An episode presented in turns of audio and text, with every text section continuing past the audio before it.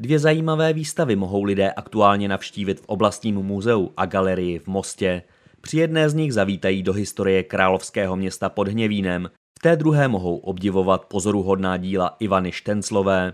To nejlepší z depozitáře výtvarného umění uvidíte do dvacátého druhého srpna v expozici Návrat do starého mostu. Výstava je rozčleněna na, na tři části. V první části jsou vzpomínky na most, řekněme devatenáctého a osmnáctého století, pohledem soudobých malířů a malířů počátku dvacátého století.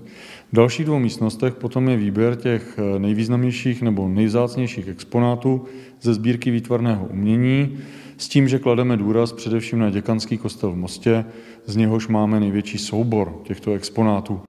Říká ředitel oblastního muzea a galerie v Mostě Michal Soukup. Vystaven je i detailní model krovu věže kostela nebo obraz neznámého autora ze sedmnáctého až osmnáctého století Vraždění jeptišek v Mostě. K jednomu výjevu z napadení města husity se váže legenda o zahražanském zázraku. Jeden z těch bojovníků se rozhodl rozetnout mečem či šavlí vedví proslulou zahražanskou Madonu, která už tehdy měla být uctívanou plastikou v rámci toho zahražanského kláštera i širšího regionu. A jak napřáhl tu ruku s tou šavlí a pokusil se přetnout vedbí tu plastiku, tak ona se prohnula, uhnula té ráně a pohrozila bezbožníkovi mocným hlasem, načež on padl na kolena v pokoře před Pannou Marií a tím plastika zůstala zachráněna. Dnes je uložena v Národní galerii. Kromě obrazů a plastik spojených se středověkou a novověkou historií mostu jsou například k vidění i vzácné Madony a Piety z Litvínova, Lužic, Flájí a Bedřichova Světce. Ve výstavních prostorách určitě nevynechejte také rozsáhlý soubor díla Ivany Štenclové. Umělkyně experimentuje s různými, často neobvyklými technikami.